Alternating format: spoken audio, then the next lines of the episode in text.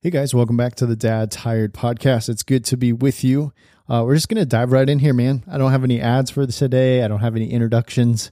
Uh, nothing really to talk to you about other than the family leadership program, which I'm always stoked about. If you want to come join us over there, um, that would be great. You can do that by going to dadtired.com forward slash lead. Would love to have you. But we'll just dive right in, dude. Um, to be totally honest with you, man, it was kind of a, an emotional week for me um, a little bit of a heavy week. If you've been listening to the Dad Tired podcast for a while, you've probably heard me allude to the fact that Dad Tired really started out of a really painful season in my own journey, um, just personally. And uh, I have purposely never really shared details about that. I didn't really feel like they were relevant or necessary, especially for you. I know that you turn on this podcast to try to figure out what it looks like for you to be the best husband and father and disciple that you can be. And so you're not always interested in uh, my own personal story, which I, I totally get, man. I'm, uh, I, totally understand that. Um, but I want to share a little bit about why this week was heavy for me um, and then kind of give you context uh, how Dad's Tired started. And I'm only doing that really to give you context of kind of the bigger thing that God has laid on my heart for you this week. Um, so if you bear with me as I share some details from the past, I think it'll be helpful for you, um, just context wise, as we jump into what it looks like for you as a dad to lead your family well. Um, six years ago, I had been uh, part of a church um, for a long time. I, would actually been in church world ministry for 13 years. And then I was asked by a good friend of mine. Um, he said, Hey, Jerrad, if you ever want to come be part of some church planting, I'd love for you to come join me uh, in, in planting some churches, which I have a very entrepreneurial spirit. I think that's how God wired me. And so I was excited about the opportunity. We had been friends for years, and uh, but we had never worked together. And so I was excited to move on um, it, it, was hard for me to leave the church that I was currently at because it was a wonderful church. Many of the time, if you've heard me say, "Hey, my mentor" or "mentor once told me," or anytime I use the word mentor, I'm likely talking about some of the guys from that previous church um, who were just deeply impactful in my personal journey with Jesus. Man, they were just so so intentional about pouring into me as a young pastor. And uh, so I left that church, which was hard, but I was excited about the new things that were going to come uh, in in the future with church planting. And so I stepped out uh, of my role at the previous church and moved into this new role with my friend to plant churches. I was there less than a year and uh, knew pretty quickly that this was not a good fit for me personally, and uh, and it wasn't going to be a good fit for me. And um, pretty quickly, me and this person, and I'm, I'm purposely being confidential here for the sake of it, it's the details really aren't the point of what I'm trying to get at here. Um, but I'm, but I am trying to paint a good picture for you. So me and this person, uh, we started to butt heads and uh, we started to see things differently, and it came down to um, a final conversation where I was blindsided by the things that this person said, and um, I've heard people let's talk about this in in the past uh, being in the church world for 13 years i'd heard a lot of people say that they had been hurt by the church and uh, that that maybe somebody in leadership had hurt them and my experience in the church was fairly good and and i had met many wonderful leaders servants humble men and women who were giving their lives for the sake of the gospel and the glory of Jesus. And that was my experience. And so when I heard people say that they had been hurt by the church, my kind of default subconscious thought was, well, it was probably you. you're you're probably the one that did something wrong here because the church leaders I've met have been awesome. Well, on this particular day, um, after months of kind of friction, I sat down uh, with this person, a friend, and uh, and my boss at the time, and I was blindsided by what they said to me. Um, it was the most, without a doubt, the most hurtful words I have ever heard somebody say to me. Um, deeply attacking my character, who I am as a person, um, my worth, my value. Um, and just for context sake, I heard things about how I am not fit for ministry. Uh, I'm not uh, I don't have a future in ministry. I'm not very good at this whole thing. Um, I mean, it, and these are I'm giving you the the G and PG version of how that day went. Um, and th- to be honest, man, um, it, it, was just it, I, I can't under like I can't overemphasize how hurtful that day was. I left in shock and I left in pain. Um, I, that sent me that that moment really sent my life into a tailspin. I came home. My wife asked me how that day went. I said that I had got fired and that these really hurtful things were said to me. I was blindsided completely. And uh, she laughed because she thought I was joking. I'd been in ministry 13 years. Uh, it always had been going great. so it, it was truly seemed unbelievable. And, uh, and she laughed and I said, no, I'm serious. Like today was terrible. And here's what happened. And that day started a season in our marriage that was by far the worst season that we've ever experienced. Deeply painful. I wrestled with identity. I moved into a deep season of depression. I pulled away from my wife. I pulled away from my kids. I hated the church. I hated being around anything Christian or in God's ministry. I hated all of it. And I had vowed I never want to be part of any of this ever again. I vowed I'm going to be in business. I'm going to go do business stuff and uh, I will make my life outside of church because this is messed up and I never want to be part of that, any of that ever again. And uh, and in the middle of all that, I did not know if our marriage would continue. In fact, there were times where I thought for sure we were going to end in a divorce. And there was one day in particular where uh, Layla, and I've shared this story in books and things before, but I wanted to give you some more context here. Um, there was one day when Layla, we were in the middle of a fight and she was staring at me as I was saying really hurtful things to her. And she started to get tears in her eyes. And she said, Jerrad, I just want you to know that every morning I, I get up at two in the morning and I go into the living room and I pray that God would capture your heart again. And that was a slap in the face to me, man. That was the Holy Spirit had used that moment, had used her faithful prayers to start to turn my heart back to His, to start to soften my heart toward all the walls that had been built up. And uh, and and I and that was really the start of Dad Tired. Not that I was trying to start any kind of ministry, but I just happened to write on my Facebook page. Uh, I wrote a little blog that basically said that story. I told them uh, in this blog. I talked about how Layla had been praying for me. Uh, I talked about how I didn't want to be the man that I had been the last several months. I was depressed, and that ended up uh, me wanting. I, I, ended up in counseling. Layla and I went to counseling together. I started to find some healing. That blog ended up getting going viral. I knew nothing about blogs or podcasts or anything like that. And I'll spare you all the details here, man, because I'm rambling a little bit. But that is how Dad Tired started. More and more people started to be interested in the idea that men could be broken and still want to follow Jesus and lead their family well. And so I was just processing in the middle of all my hurt that if you listen to some of the very first podcasts that I ever recorded, many of them came out of that deep season of pain and hurt. And here we are, five, coming, going on six years now uh, later, where I am uh, this is a full time gig for me, and uh, I get to hang out with you guys and talk to you guys and be part of the Dad Tired Leadership Program where we interact personally and do conferences. I meet you face to face and write books and all that. And God, I always say, God tricked me back into ministry.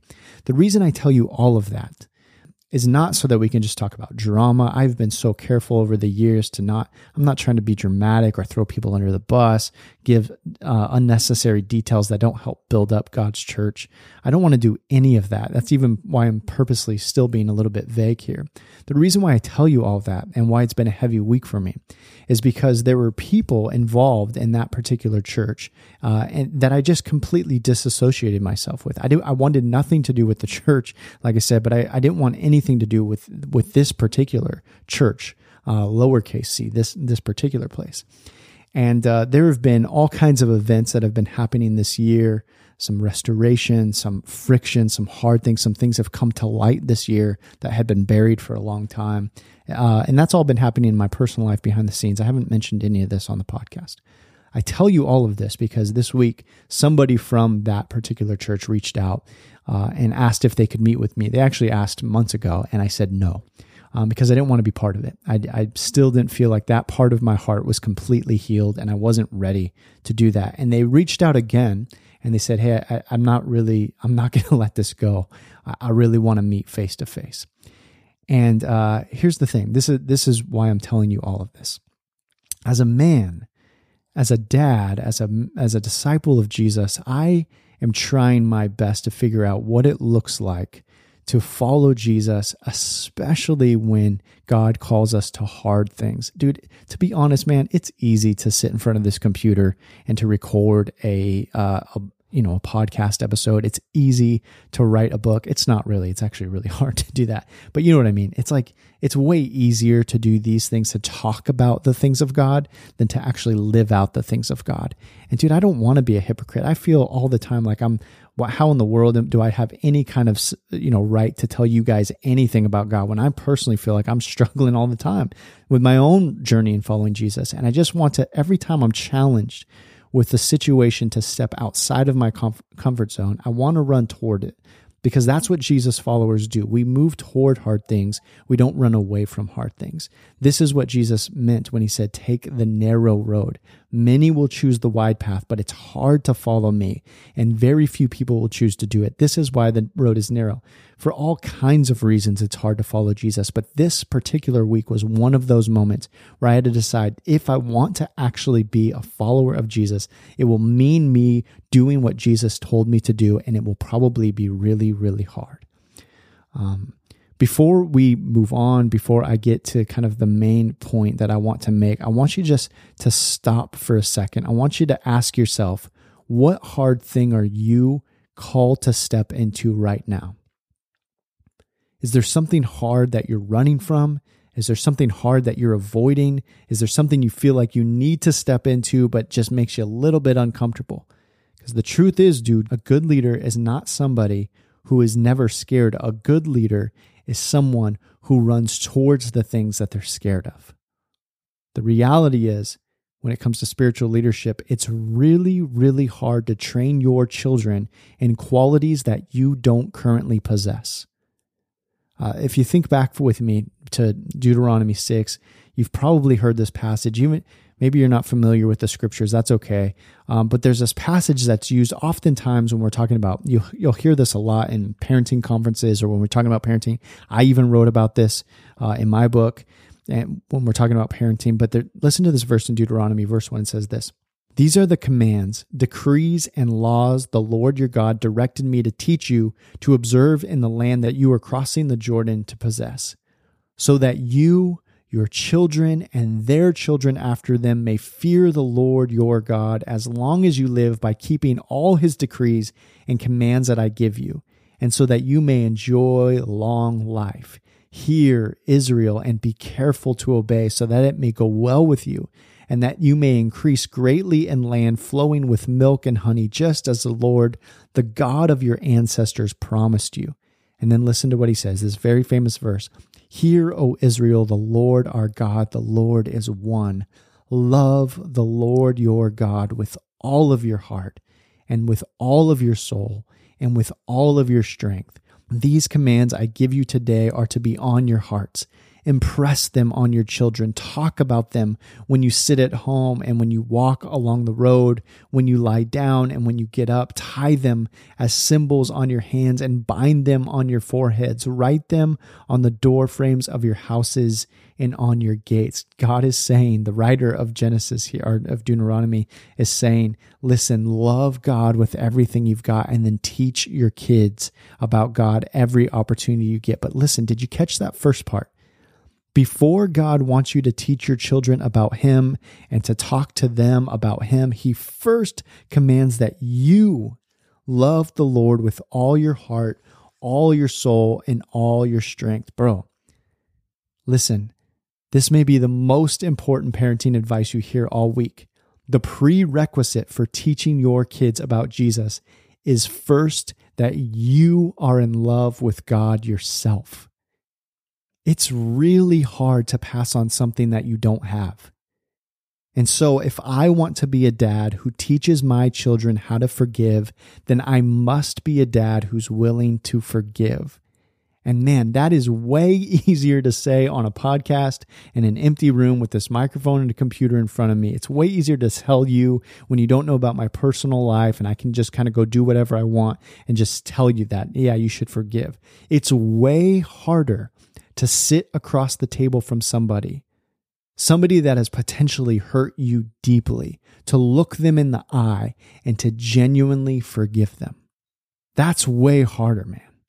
It's hard to pass on something that you don't have. And so this week, as I thought about, man, do I want to be the kind of man that God is calling me to be? Do I want to be the kind of dad that I want my kids to be one day?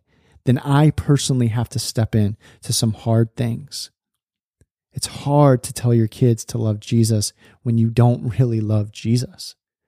It's hard to tell your kids to obey when you aren't obeying your heavenly Father. It's hard to tell your kids to forgive when you're holding on to hate. It's really hard to tell your kids to remain pure when you're looking at porn. It's hard to tell your kids to be patient when you're constantly losing your temper. If all of these sound hard to you, maybe even impossible, uh, don't worry. Uh, I have good news for you. You're in good company. Jesus once taught a lesson to his friends about how hard it is for a rich man to enter the kingdom of God his disciples heard that teaching and they thought the same thing you're probably thinking right now. What in the world? Like, who can do it then? Who's going to be able to go to heaven? If it's hard for this guy, how, who's going to be able to do this? And Jesus looked back at them and he said this With people, it is impossible, but not with God. For all things are possible with God. Here's the truth, man. You can be the man God is calling you to be for your kids, but it's not going to be because you tried harder. It will be by the grace of God and His Spirit working in and through you. I want you to stop whatever you're doing right now, man. I, just want you to pray. Just pause for a second and just pray this with me. God, I want to be the man that you're calling me to be, but I cannot do it by myself. I can't do it in my own strength. I need you, God, to be the dad through me that you would be to my kids. I need you, God, to be the husband to my wife that you would be to her through me. God, do things in and through me that are bigger than myself. Give me the courage to step into hard things. I desperately need you, God. Amen. May we be men who don't just teach our children about forgiveness. Would we be men who have a reputation of radical grace? May we be men who don't just teach our kids not to lie. Would we be perpetual truth tellers? May we not just be men who tell our kids not to look at inappropriate things. Would we be men of integrity? May we be men who are beat up and wrung out and wore out for the sake of the gospel at the end of our lives, but men who pass on a baton that we actually carried ourselves, not just one that we read about. If you want your kids to be in love with Jesus, you first must be in love with Jesus. If you want your kids to forgive, then you must forgive. If you want your kids to be pure, then you have to chase after purity. You want your kids to be truth tellers, then be a truth teller. This is what spiritual leadership looks like. It means that we actually live out what we believe. And that kind of experience builds deep character within us that we share wisdom not from a book, but from something that we've lived out. May we not just tell our kids about the narrow road that we read about. Would we have feet that's actually touched it? I love you guys. I'll see you next week.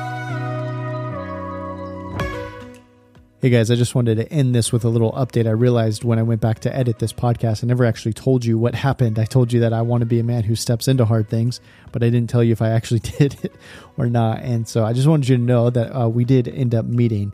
Uh, and here's the truth, man. We sat down together uh, at a restaurant and we had a cheeseburger and we drank a beer and we talked to each other and there was tears that were cried.